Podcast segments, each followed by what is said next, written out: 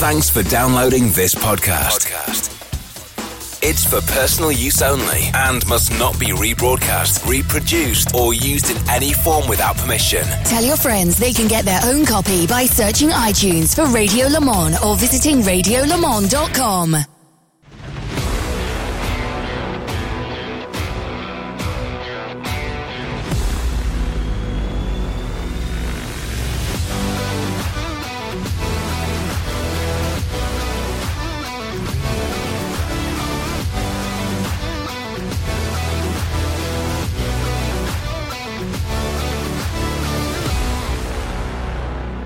Okay, how's it going, everybody? Brad Phillips here with Hagerty. Welcome to our Hagerty Live session on the digitization of motorsports. That was a mouthful. It is absolutely bonkers that I get to sit here with three motorsports luminaries to discuss this. It's absolutely phenomenal. We've got two professional race car drivers, Jack Roush Jr., Patrick Long, and one of the most recognizable voices in motorsports here with John Hindhaugh from Radio Le Mans. How's it going, everybody? Doing well. How's it going? We're so thankful to have you here.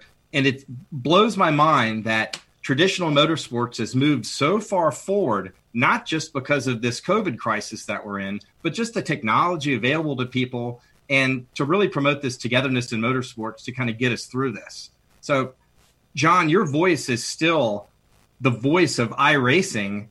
This transition, has it been real easy for you to do this? Well, what a lot of people. First of all, thank you very much to Hagerty for putting this together. I think it's a great idea. The big sim race races today at the Nürburgring and at Indianapolis have just finished, so I'm sure we've got a huge audience. And hello to everybody who's tuning in. Welcome to Hindhaugh Towers, by the way. What a lot of people don't realise is that here at Ridge or Shore Limited, we've been involved in sim racing since before it was called eSports. I remember the game Sports Car GT. Pat probably remembers that as well from his youth. He would have been very young in those days. It was loosely based on the then American Le Mans series with the same sort of cars around there. And you could do online races, but not all at the same time. You had to submit your game file, and about a week after you'd done it, you'd found out how well you'd done.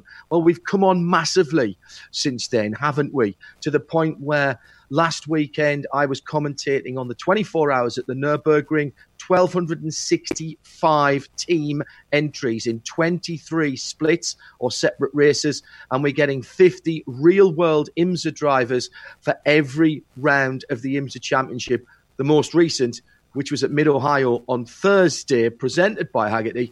And if you haven't seen that, go to radiolemans.com. The sound, vision, and timing archive is there. No spoilers. I won't ruin it for you. But it was a cracking race, and the technology means basically that I can sit here at Radio Show Limited and commentate on races that appear to be on the other side of the world. But of course, we do that in real life as well, because we're not always traveling. So that gives us the opportunity to use some of our infrastructure, use some of our real world inventory, including our strategy software, which we're making available to the viewers.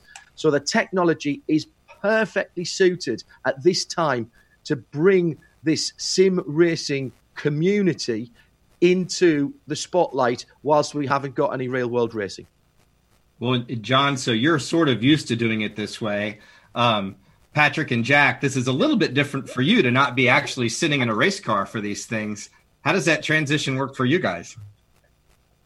Well, mentally, emotionally, very similar. Physically, still having to hit the gym and go out and get that exercise in. But we're all racers. We all want to prepare. We want to build up to an event. We want to have an event, and then afterwards we want to drown our sorrows or celebrate. So we're keeping busy. I think racing drivers across the board are a certain type of mentality, and so we need a lot of outlet. We're an active animal, so you have to keep our minds challenged. And so it's been a great couple weeks.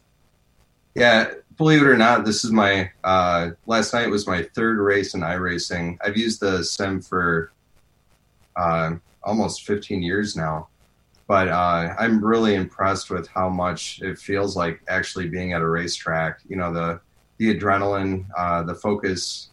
you know, the ups and downs and how you have to go through hardship on the track. It's very similar. So you said you've been using simulators for a while, but mostly just for training, to learn new tracks, that kind of thing before you get there? Yeah, absolutely. I started with sim racing at the same time I got into sports cars to try to learn all these new tracks. And it's been an invaluable tool for sure. But I've kind of shied away from getting too much time on it because I didn't want it to distort the way that I drive as much as learning new tracks. One thing I was amazed by, for instance, the Mid Ohio race, I watched the entirety of it last night as a replay, and you watch it for 5 minutes and you forget you're watching a simulation. The graphics are so incredible, and everything just seems to cut in and out of in-car stuff and around different turns, and the announcing's happening. It blows your mind. And Brad, the thing is that for those people who are moving around and haven't got the bandwidth or the ability, maybe if they're sitting in a car and they've got their cell phone linked via Bluetooth and they're listening on RS2 IMSA radio, the sound quality from iRacing, they model the exact sounds of all the cars. So you can tell the difference between a BMW or a Porsche. The Porsche flat six noise is absolutely quality on the sim. And everybody knows what's going by when they're going past the cameras. So if you take the visuals out, it even suspends disbelief easier in some respects. And frankly, I'm the same as you. By the time I've watched practice and qualifying, it's just another race. And if I look up and look out of my window, we've got just behind me there a meadow looking out onto a big boating lake, a sailing lake. And if I look up and don't see the start-finish line at whatever track we're meant to be, it kind of throws me out a little bit because I'm so immersed in it.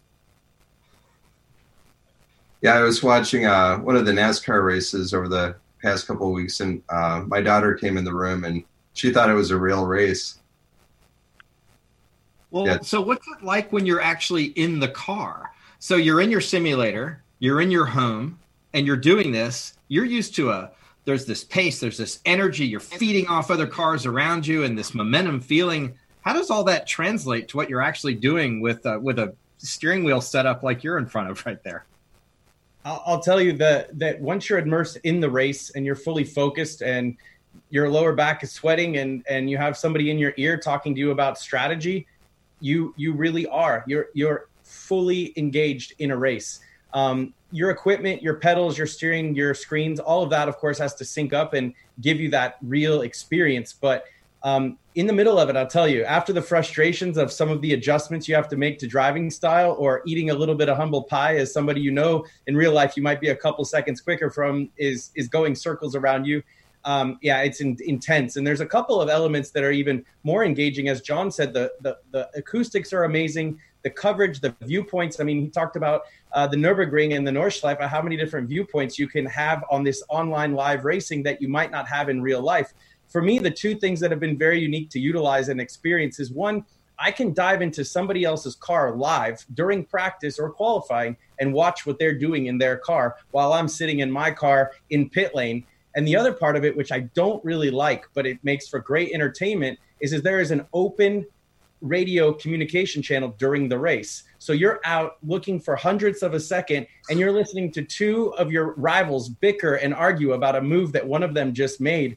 And it makes for very good entertainment. So certainly keeping people engaged in this unfortunate time that we're all in is all about what we're doing.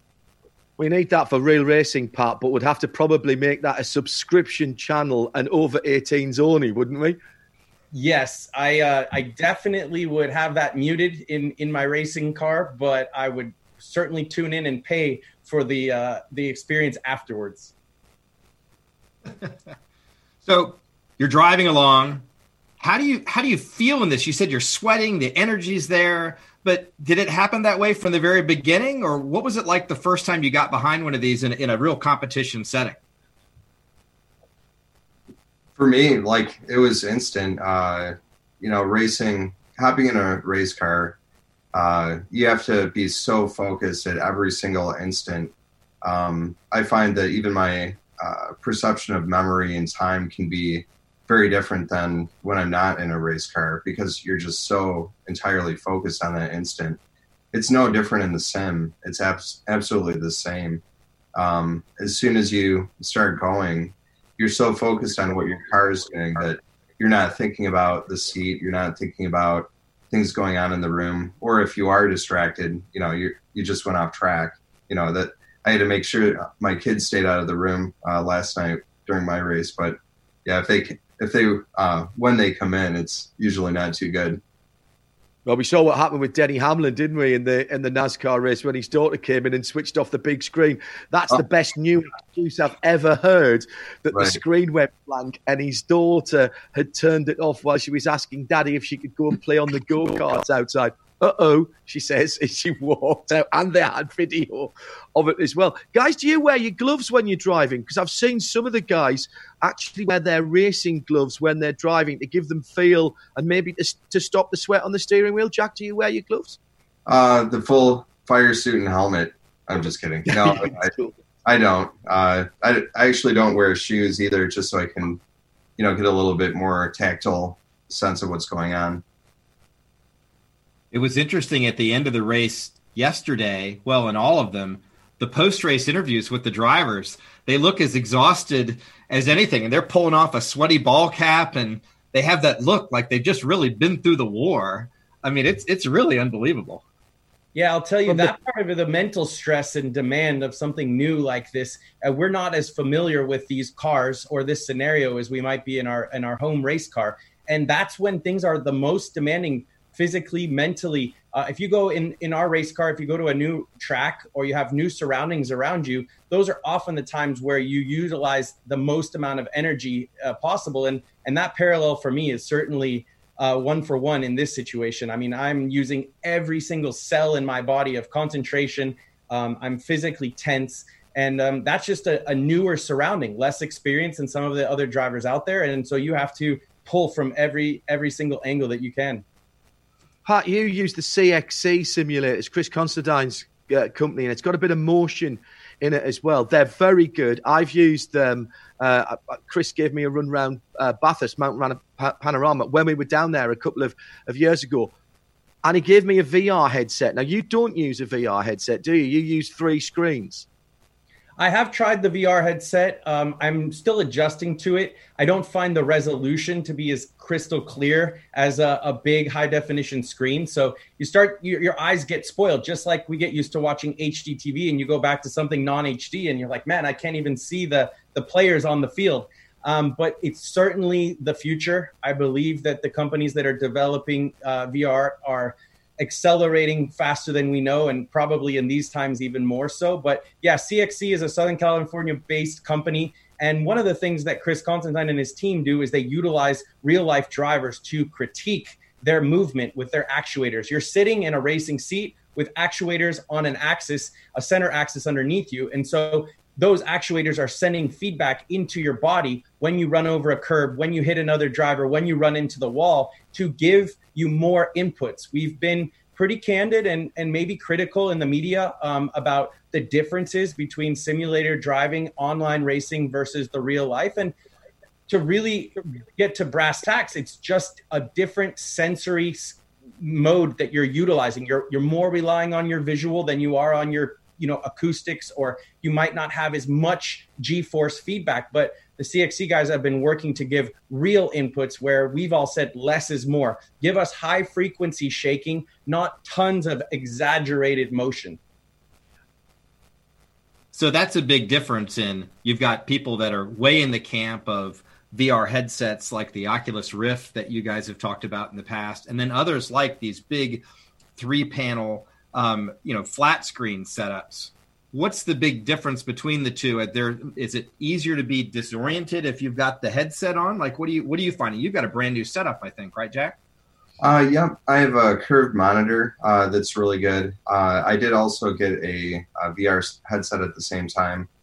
I'm with Patrick. I haven't gotten used to the VR stuff yet. It's pretty amazing, though, the sense of depth that you get with them. And I think I'll be toying with it. I'm actually quicker with the monitor, but I agree. You know, I think it's definitely the future. You know, it gives you, especially the sense of depth, really adds a whole new dimension, literally, to driving. And presumably, guys, being able to turn your head and get that sense of somebody racing alongside you. I know certainly, you know, driving on your own in a sim, even a good sim like iRacing, if you're just putting a time in, having a single screen in front of you is kind of okay. But once you go to racing, you have to have that peripheral to see where the guys are. So being able to turn your head one way or the other and not have to do something on a joystick, which I've done on console games before. And the moment I do that, you're completely disorientated. So that must be, Jack, a massive advantage. Oh, absolutely. Yeah, I would agree with that. Well, you've also got a lot of safety equipment when you're in the actual race car. So that can be limiting in some way about what you can turn your head and do. How does that translate to the sim world? Is it maybe even easier to actually look around if you had the chance to do it? I'd say it's actually easier in a race car because you're picking up the vision peripherally, and you also can turn your head and check stuff out, but still get that sense of momentum, you know, in your body. So you know what the car is doing. Where I find in the sim, I'm training myself to be really conscientious about where my eyes are and really look at those apexes. And I have to, you know, look more than in a race car. So if someone's starting off in sim racing, they're getting very interested in this. Are there levels to work up through to get? Clearly, you're not going to jump in and get into a pro race. Where do you start if you want to get into sim racing? I'm probably not the person to answer that. You know, I think there's a lot of different paths. You know, for a lot of people coming in who haven't raced either, obviously there's a whole lot to learn about lines and about the momentum, learning tracks, all of that. You know, all those things are really separate things to learn. As I understand it, iRacing has a really great league structure that you can build up your credibility and skills. Right. And certainly in terms of getting a license, here in the UK, you've got to do so many races before you're allowed to move on to the next level. And to get up to FIA international standard, which scarily is where my racing license is, despite the fact I don't race very often, but it took me a long time and a lot of races at different levels to get to that. And you've got to get the clerk of the course, the race director's signatures to let you progress. And part iRacing's rather like that, is that you can start off in something relatively manageable, like a MX-5 Global Cup car or a Skip Barber racing car, and move your way through and advance your license so that you can get into better events in the virtual world, just as we would do here in the UK in the real world. Well, yeah, the Porsche Club of America has got a club racing setup that they're doing with iRacing also, right? Yeah, there's different clubs that have one-to-one racing that have also done partnerships with iRacing and some of the other software providers. But as John referenced, the great thing about iRacing is that you need to qualify and you need to advance to get into some of the league racing, even some of the open races. But to back up, I mean, this is actual live organized races that are happening. Yes, you can go out and do a time trial, or you can do free testing in your own time, pick your track. There's all different disciplines of racing, from dirt oval all the way up to Formula One type single-seater racing.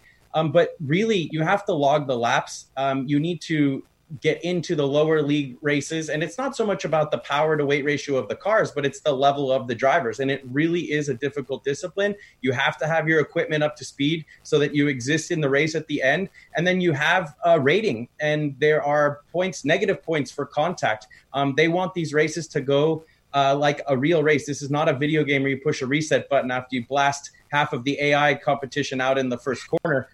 Everybody is connected via radio. There's subscribers from all around the world, so there's races going on 24/7. And if you clear a guy out into turn one, not only does your license take an automatic ding by the time that race finishes up, but you're going to hear it from the guy on the audio as well. The race that we did today in the digital Nürburgring series, the Nürburgring Langstreck and the Nürburgring Endurance series, the driver briefing notes were 10 pages long. I've seen briefing notes for real-life races that haven't been that long, and you have to be there and tick to say that you've received those and be in the chat area so that they can tick you off before you can go racing. So again, just like the real world, now this is at a very high level, and when you get to some of these blue ribbon iRacing events that anybody can enter, that's not just open to real world drivers, this is open to anybody. Now when you get into some of the series, the real world series like IMSA, of course, they're bringing people in. This is what they call a pro invitational, and they're bringing in IMSA real world drivers. And as Pat will tell you, it's not as easy as it looks. When you get out there and there's 50 cars out there, if you can get in the top 30, you're doing pretty well, aren't you, Pat? You are. It's intense at the top, just like anything that you might experience. It's all good playing billiards with your friends at the pub, but once you go to a world championship level, you wouldn't stand 1 second on the floor with those guys. So there are some top-level, professional, factory-level drivers who are also holding their own with the top esports and gaming drivers around the world. But I see it as three groups. You have a professional gamer, a professional racing driver, and then you have a few who can actually do it at a professional level on both sides. I am not one of those, but somebody like Shane Van Gisbergen, that guy holds his own. Philip Eng, these are guys that I share the racetrack with at Daytona or Le Mans, who are also holding their own at the front on some of these esports. And I think they'll be the first ones to tell you that that's a serious, serious level. But I don't want to intimidate the people that are on the fence on whether or not they want to take a little dive into this. You can enter into organized races as soon as you are subscribed and online. And there are beginners and pros out there in some of these open races like the Carburetor Cup, where you're restrictor plate drafting at Daytona. Those races are going off every 15 to 30 minutes right now as we speak. And so talk about a racing junkie that has endless amounts of racing in front of them if they want it. It's definitely there online. And think also all the giant expenditures of learning racing and moving up through the ranks, the tires, the fuel, the travel. Some in those cases, they're all minimized in a really big way in this, right? I mean, you're just run. And the crash damage. Yeah, exactly. Crash damage. That's what I wanted to kind of reference. I mean, we know in the aviation industry that simulation has been used for training pilots for years. And although somebody who is an A-plus simulator pilot might not be somebody that you want to jump onto a 747 at the helm, but a lot of the low-hanging fruit, a lot of the mental exercises, a lot of the systems checks and fundamentals, that can be done in a safe environment. That can be done over and over and over with, as Jack said, without the expenditure of crash damage or consumables. So there are tons of things that we can point to that are very, very valid and useful, but other things that are not one-to-one. If you break at the 300 marker at a scanned racetrack online, I don't recommend your first session in the race car when you head to Sebring that you do the same. You still have to separate these two as different sports, but they can definitely be utilized one versus the other. I think that's speaking as. Go ahead. I think that's a really good point. You know, one of the things that has made me a little hesitant to do more previously in terms of the racing on in the simulator in general is that. To train yourself without consequences of when you push the car too far is that's, as a professional race car driver, that's something you don't want to have be a habit. And right now it's, we're running a little series where we have a lineup of professional real race car drivers up against people from the public. Some of these guys that we've brought in are really quick, in the sim, and, something I've been trying to reel him back and is driving, with a little bit more respect for the other drivers. You know, the guys that I've brought in, they are guys that, they'll give you space. Everyone drives with respect. You don't want to have contact. And for sure, just like in the real world, you don't want to take people out, for your own safety and for the safety of other people. But in the sim, that's not really the case. You can get away with a lot, and there's no cost to it. But don't you think you've got to, it's a state of mind about the respect for your competitors, respect for the track, and respect for the sport. You guys are pro drivers. I'm very much not a pro driver. I get to drive because of what I do in my day job. And sometimes people say, Hindhaugh, do you want to go and drive And before they even told me what it is, my answer is always yes. And it helps me using simulators to shortcut, because you could never get enough time on the track. So it builds up my confidence and my knowledge of particularly a new racetrack. For example, Cota, when I raced there in the 24 hours with Aston Martin, it wasn't like I could pop over there the day before or the week before and do a test day, which I can't at most of the tracks in the UK. So when I went and drove the Radical and raced the Radical at Donington, I did go up and do a test day up there. But I couldn't do that for Cota. So Darren Turner's Base Performance guys gave me a couple of hours on the sim. But you have to take that seriously as if you were at the track doing a test day. Otherwise, you learn nothing. But what it did mean, even though it wasn't identical in terms of how the car was geared and such like, it gave me the idea of where I could and couldn't go. I still walked the track when I got there. And it gave me an idea of the first time that I got into that car on a practice session to say, right, at least I'm not going to waste this first session just finding out where the track goes and where the cambers are different and which. What you don't want to do is learn which curb you can't hit by hitting it and doing some damage to the car, which you can already have done if you've done a bit of sim work. But it's got to be, I think, a state of mind and working with a good sim engineer to help you through it. I couldn't agree more. I've used iRacing for that exact thing, and it's been absolutely critical for my career. So yeah. How much can the driver actually adjust these parameters that you're talking about, gearing and crash damage and things like that? That's all hard locked before these events start, right? Or can you make these modifications like you're going in the pits and you can make a change? There is a abundance of opportunity to change while you're driving, when you do a pit stop, and of course beforehand. One of the things that I referenced in a story that's on Hagerty's website is about having some of the best mechanics and software engineers around me in motorsport, bar none, being a Porsche factory driver. And now I'm locked at home. Nobody can make a house call and tune up my sim. And so one of the secrets is that's why I'm down at CXC and sort of using their simulator room, which is private, and I can access it through the back door. But in reality, you have to have your software and your hardware all tuned up. And then you go into iRacing and you have to have everything tuned up on the side of whether it's your controls or whether it's your screen or your audio. I mean, it's a lot of different stuff that has to be in sync. But as a base, they do a very good job of giving you the baseline to get going. And Pat, can you transfer some of the settings from real world driving a GT Le Mans Porsche 911 RSR? Does that give you an idea? It must give you an idea at least of what to change. But can you actually directly? Right, I need a sheet. Hello, Vysak. I need a setup sheet for WeatherTech Raceway Laguna Seca.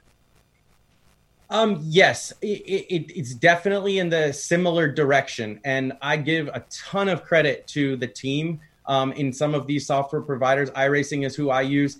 They have guys and girls working on this 24/7. There's teams that are developing different tire models. They're making updates to these cars and the reality of what a front roll bar change will make or a rear spring. When you take weight out of If you take fuel out of the car, you might not pass virtual tech, which means that your ride height, may not be in the parameters of minimum maximum. So things do really relate. It gives people the idea of what direction things may react one way or another with an aero change or a ride height change. But certainly this is about simulation. This is about giving you an insight into the world that other people get to live in. And it's all about teleporting you into giving you new experiences. And one thing I wanted to back up and say is that, we talk about extracting speed. Oh, this racing driver's quick. That racing driver's quick. They've done this lap time. They put this much brake pressure into the corner.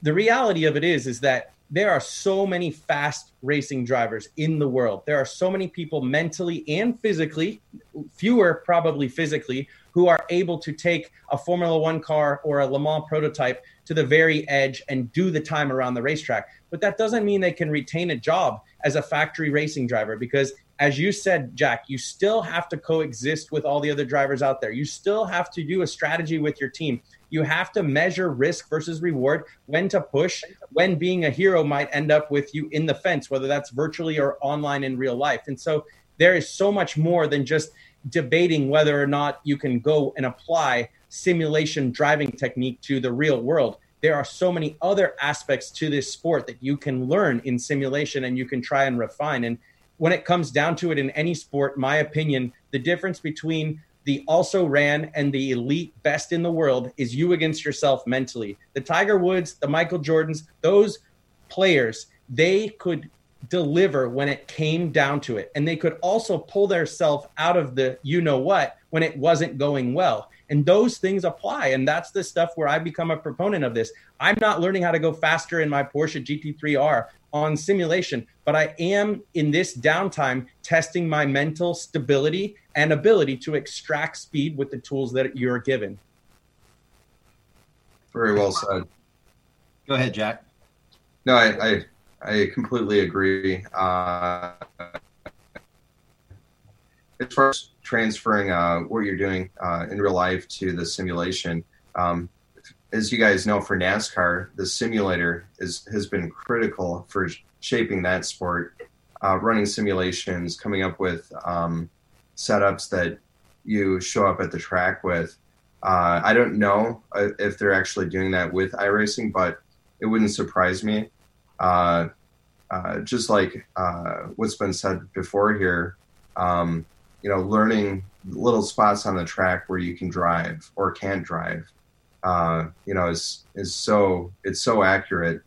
iRacing, the team will go out and they laser scan the tracks. It's, I don't know the exact measurement, how accurate it is. So minus a millimeter. Yeah. Plus or minus a millimeter is what they've told me. And I have no reason to doubt that is the case. Right. And I've studied new tracks. Long Beach is an example, and driven on it, and all of a sudden the car would kick sideways out of nowhere. I can't remember what turn it was, but I showed up at the real track, and I thought, the simulator must just be inaccurate. It must be some glitch. Well, the real car does that in that corner, and it's very impressive. Have you guys been able to drive on tracks that or in different places that you may not have as much experience on, like learn every corner of the ring, that kind of thing? I mean, have you had a chance to really dive in there? Yeah, I've trained for the Nürburgring, Nordschleife, and Le Mans online. And I have to say that it was pre-iRacing, and I'm very envious of some of the different softwares that are available to drivers these days. Back in my day, it was a photocopied fax. I'm old enough to say that I got handwritten notes from my Skip Barber instructor telling me where to brake and what to look for before I went to Sebring. And then you might get to walk around the racetrack and have a look at it. No YouTube, no internet to access all of this data. And it's no excuse. They are progressing. The drivers who are coming up now have a shorter learning curve. I saw Michael Christensen go around Long Beach for his first time, and by his third lap, he was on pace. And I thought to myself, kids these days, where is this evolution coming from? And that was back in 2014. And of course, I had already started simulation racing, and I should have known. But when I asked him afterwards, he looked at me and he said, I've got 300 laps at this place before I ever landed in California. And again, knowing which way the track goes. I remember going out in sessions in different countries, racing in the UK or racing in France, and literally going out for your first laps on a racetrack and not knowing which direction the next corner was that you were coming up on. Yeah, that can be a very sketchy experience. Yeah, and those days are gone. I mean, the Nürburgring Nordschleife, I remember spending 8 hours in the car one day trying to really learn the timing and every single corner, of course, being one of the longest tracks in the world. In this day and age, not only are you required to train in a simulator for Le Mans or Nürburgring, but you have to know that everybody who shows up there has done some amount of laps online beforehand. So this is a great kind of point to pivot to the future of motorsports, right? So this is the world we're living in right now. How is all this electronic learning and simulation going to change the face of how events are run in the future? We can actually get back out there on a real track together. I think everybody can learn from each other. And first of all, I think hopefully the guys will agree with this. But the competition online in virtual racing is as real as it is in the real world. And I say that because there are people out there who don't want to watch it, aren't interested in it. Well, and that's fine. Absolutely fine. But the competitive element, the skill level, the amount of dedication that goes into it, that is real. And if people can't acknowledge that, they're doing disrespect to these talented people who have been doing it for a long time and will continue to do it. And the reason I think that this is a two-way street is you look at what's happened in the last 6 to 8 weeks and how Real World Series have managed to use the online world to keep the momentum going. And in the case, and Hagerty's a perfect example, coming on board with us this season at Radio Show Limited and IMSA Radio, and then we don't have any races. So thanks to Eve and to the guys at Hagerty, thanks to Justin Moreno, bringing them into the iRacing world and the sim world as one of our partners for what we're doing for the IMSA iRacing series. So that keeps that momentum going.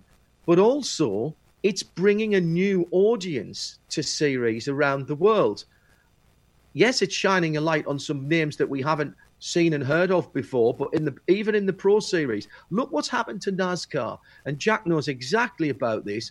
NASCAR, over the last 10 years or so, has been looking at their demographic, the age of their audience, getting older, and trying very hard with various initiatives to engage a younger audience, the 16 to 34 age group. That's the key demographic, particularly for fast-moving consumer goods. And that's been a struggle. On the E-Series for NASCAR, that demographic is rising and is actually a better number than the real races on TV. So on FS1 and on NBC Sports, those shows on network television in the States have really pulled in new people. The opportunity is to keep those new people watching when the green flag flies again. And I think that's happening with IMSA. I know it's happening in the Nürburgring because we've had a lot of people say, I'm an iRacer, and now I'll go back and watch the real races. What? There's 170 cars. We only race 55 in the virtual world.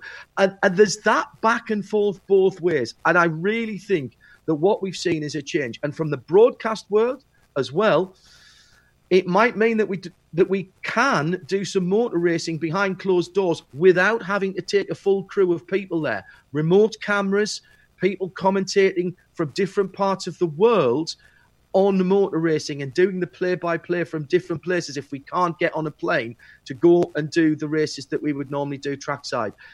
Is it a perfect world? No, but it's a solution, and we are developing and refining the infrastructure and the skills to do that right here, right now.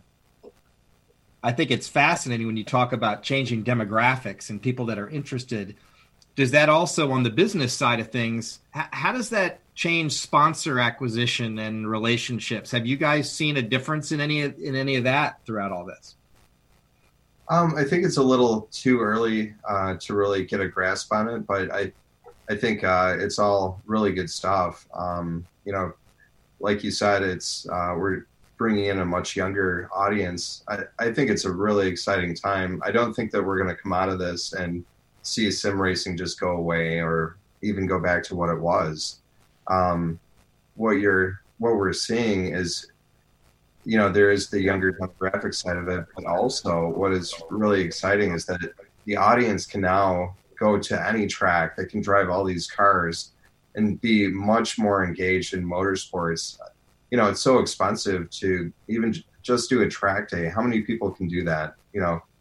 Take a truck out to California and drive Laguna Seca. Well, now you can, after you buy your stuff, you can go there anytime you want and learn the track very, very well. It's really neat stuff. I'm pretty excited about it. It's probably the only way I'm going to get any good at a Porsche 917. I can tell you that. Yeah, and brave man if you even want to drive a 917 in virtual reality, to be honest. Right.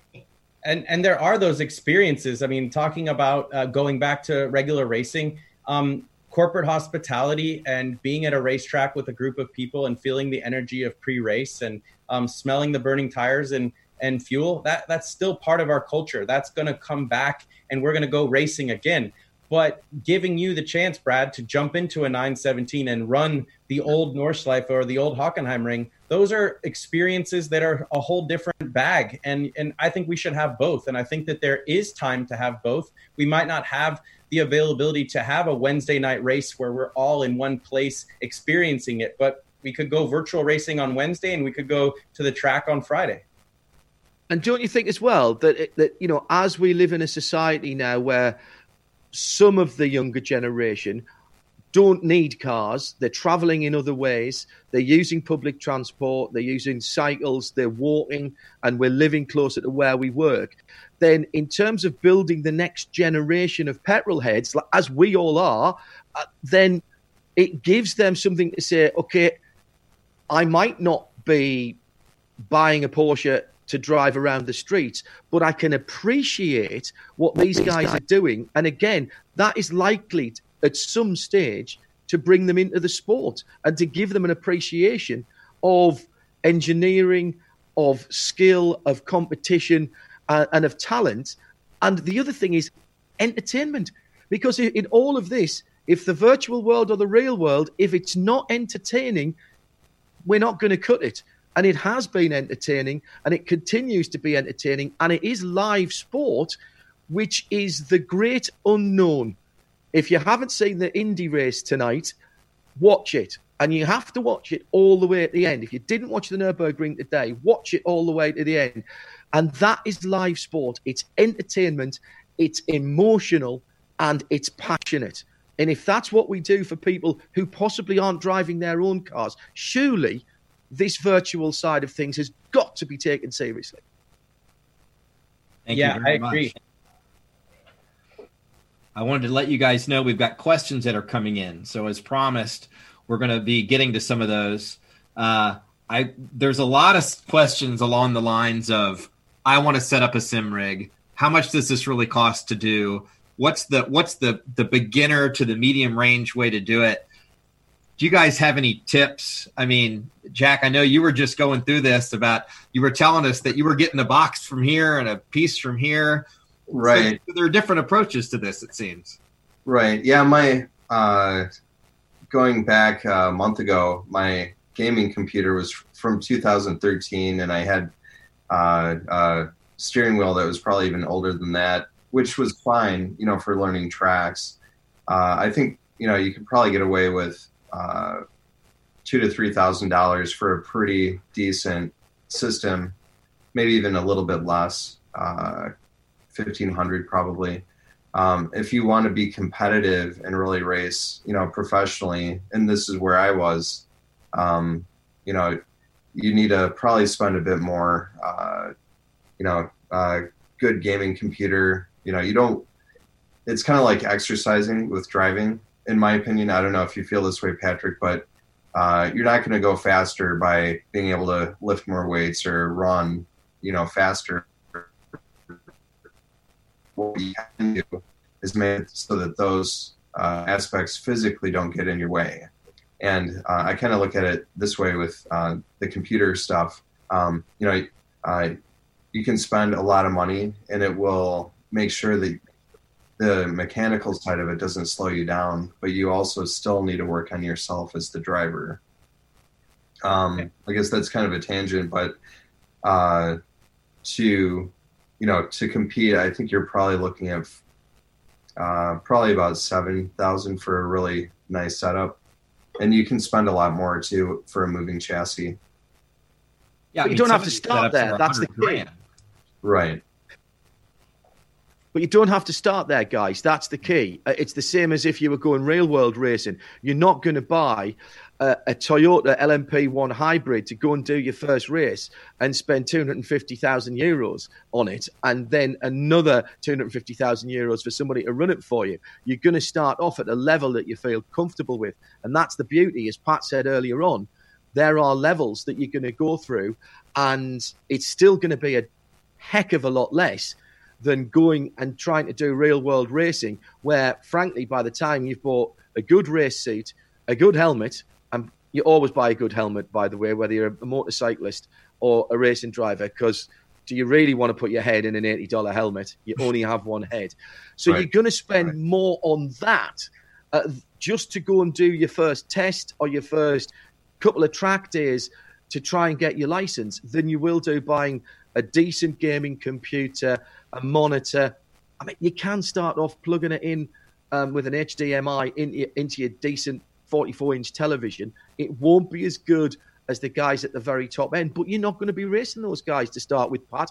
Everybody's going to find their level. Yeah, no, I agree. It's like Jack said, you need a baseline of the tools to do the job, and then it becomes what you can do between, as we say, the spacer, the person between the wheel and the seat. Go online, go onto YouTube and search, online driving simulator on a budget. Or if you want to spend, a good amount of money, look up somebody like CXC who's building a full motion sim. So I think that you can draw off of somebody like Timothy Peters, who's racing in NASCAR and he's sitting at a desk with a $300 set of wheel and pedals that he bought at the local superstore. And he's using his home desktop. Now, he might not have the clearest resolution and he might not have the most feel from his pedals, but he's getting the job done. So in the end, it's some of its creature comforts. I mean, we're all going to get there. Whether you ride up front in the airplane or you ride in the back, we're all going to get there. It's just how much luxury do you want to put into it? How flash do you want your setup to be? But yeah, don't get me started about PCs and how finicky they are and graphics cards and memory and refresh rates. And yeah, I'm not a computer person, as you can tell, but make sure you have a good friend that knows computers because you're going to be calling them a lot. I thought it was awesome to learn through this process. Jack, when we were talking yesterday in kind of our warm-up, you have three loves. It's racing, playing the piano, and actually technology is a really big interest of yours with coding and programming, right? Yep, absolutely. Yeah, it's kind of funny. When I was this summer when I turned 7 years old, I started to program. I started to go-kart race, and I started to play piano. And it's really defined a lot of what I've been passionate about my whole life. And I guess interpret that as you will. But it's kind of a funny coincidence. I still think there's some way that you're going to figure out to backdoor into the programs and tweak things a little bit differently. I would never do that. I want to know if he left foot breaks the piano, though. That's the main thing. Yes, it has three pedals, too, so that I'm at home there. We've got another question. Andrew has asked if you guys see driver discipline as an issue within the virtual world.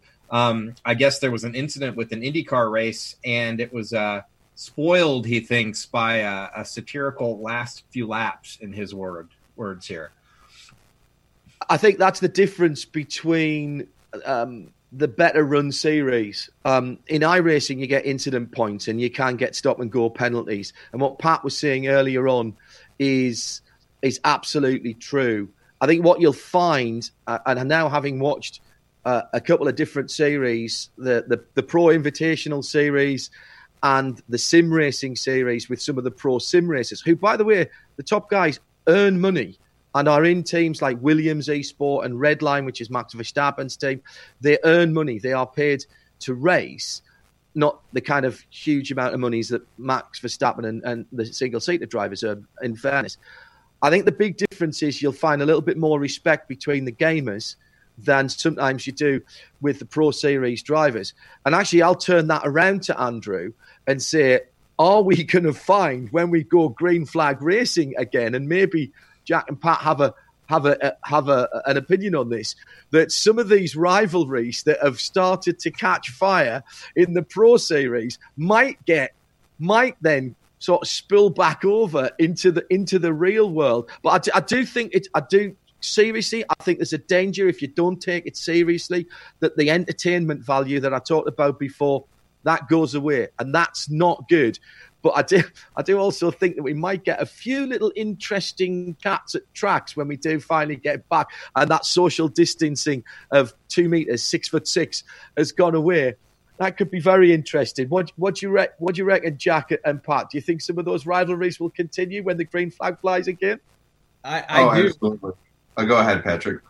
I think they could. The top elite athletes are going to know that it should not carry over and that there's a danger aspect. But I had an experience last Wednesday on a IROC race that was live on Fox where two IndyCar drivers, we were racing at Michigan in stock cars, and two IndyCar drivers in the draft got together and they started bickering over the radio channel during the race. They had both gone out of the race and they wanted to have a few words with one another, and we were all kind of rolling our eyes. But the irony was that rivalry came from the real racetrack online. It carried on, and it will probably continue afterwards. But I think as we talked about pro racers, it's more than speed. It's situational awareness. It's respect for the danger and for the other competition. So I'm not too worried, but I do admit the first race I jumped into pretty unprepared knowingly at WeatherTech Laguna Seca a few weeks back. I knew that I would go a couple laps down, and I needed to be mindful as the leaders came through because, as you said, John, what this period of time has developed is an audience. It's become an entertainment source, and we want there to be a good show for the fans, for the sponsors, for the competitors. Simulation has been around for decades in motorsport. The top-level NASCAR, IndyCar, sports car, Formula One teams, they use it to develop chassis. They put millions and millions of dollars into their sim programs year-round. But now we have an entertainment. We have a chance to have a mainstream audience who doesn't have other racing to be able to tune into. So, yeah, we're going to try and keep the competition and the entertainment high and not be taking rivalries onto the sim track or off the sim track. Yeah, I agree. Just a little different spin on that, too. I think that we'll see some rivalries heat up, but, the pro drivers won't, they won't do anything stupid. And if they do, then, they probably aren't pros, I think it'll be all good. John, what's this like for you? Do you see any big differences in what you've learned over calling these simulator races to what you may take with you to the real world again, as it were? It's intense. The intensity, the passion, the emotion, I think, is the same. And at Radio Show Limited, we put together Radio Le Mans, IMSA Radio, the VLN series, the Nürburgring 24, Bathurst, all of these big endurance races around the world, either me or one of the team or some of the team are there. And I think what we've seen is the intensity is exactly the same as the real world. And what we're seeing now is that the entertainment value is at a very high level. And that's why the discipline that you talked about earlier with Andrew's question is so early. What we're learning is the ability to be able to still do a pretty decent job, whether we're trackside or not. And what's really interesting is, look what we're doing now. We're live in vision from four completely separate places and not even on the same continent from my point of view. Look how dark it is outside here at 5 minutes before 10 British summertime. And to be able to do that and interact with your fellow play-by-play commentators when sometimes you can't see them, we're all learning discipline that we haven't seen before. We're all learning the ability to watch further down the timing screen and further across the timing screen to see what's going on. That, I think, is useful in the same way as the drivers will say their concentration levels are being kept alive by doing what they do. Well, in the broadcast world, we're learning new tricks too, or at least if we're not learning new tricks, we're being able still to practice what we're doing. Otherwise, what would I have been doing? I'd have been sitting watching the wildlife and cutting the grass outside and not getting excited about motor racing and not identifying car liveries and not reading a timing screen. And when it's like anything else, if I haven't ridden my BMW motorbike for a little while, the first 2 miles that you get back on it, you're feeling your way back into it. And that's exactly the same with any skill. You let it go, then you've got to build it back up again. And that's the same for a broadcaster as it is for the drivers. Well, we've got a question here that I think relates pretty well kind of to the real world here. Pat, I think it's really for you. And I'm a Porsche guy. You guys know this, so it pains me to ask this question. But Max has got to know. He's a little worried about some of the BMW dominance in IMSA lately. And he wants to know, what are you going to do about it? Well, like every racing driver, first I'll complain and sort of cry in my soup, as they might have. I've missed that analogy, but the reality is that there's BOP in simulation racing, and drivers are going to complain about that, and they're going to call their engineers. But we're going to work harder. Right now, I have no excuse. The reason that I'm not in the top 10 is because I'm not putting 6 to 10 hours a day into it. I have a small business. I'm a factory driver. I have responsibilities outside of the cockpit, and I have 2 young kids and a wife. So all those excuses aside, basically, we need to get into the sim and we need to log the laps, because like anything that you're learning and anything you want to be an expert on, you need to be perfecting those skills and putting in thousands of hours. But yeah, they've been dominant. I think that the cars are strong on track, and the drivers are some of the best esports drivers in the world. Nikki Katzberg, Philip Eng. These guys have dragged along some of the lesser known esports drivers on the BMW team. So I give those guys a lot of respect, but the cynic in me believes that there's always a rule book, and the best racing teams and the best racing team owners interpret the rule book and ride it right to the edge. So I'll leave that with you. I think the thing is that we had 5 Porsches in the top 10 at Sebring on Super Saturday. We had Nick Tandy and Aishan Guven qualifying inside the top 15 at the weekend. The Fords are quick as well. But you've got to finish off. It's an hour and a half race. And the thing is, the BMW is a nice platform. And when you get it dialed in, the guys, Pat, they just don't make mistakes. And that's the key. You can't afford the smallest mistake when you've only got an hour and a half. And the spread between, I think, 1st and 15th was half a second in qualifying on Thursday night in the IMSA Pro Invitational. Yeah, and make no mistake, these teams are preparing. All the drivers have test team, engineers, strategy, setups, and they're working together.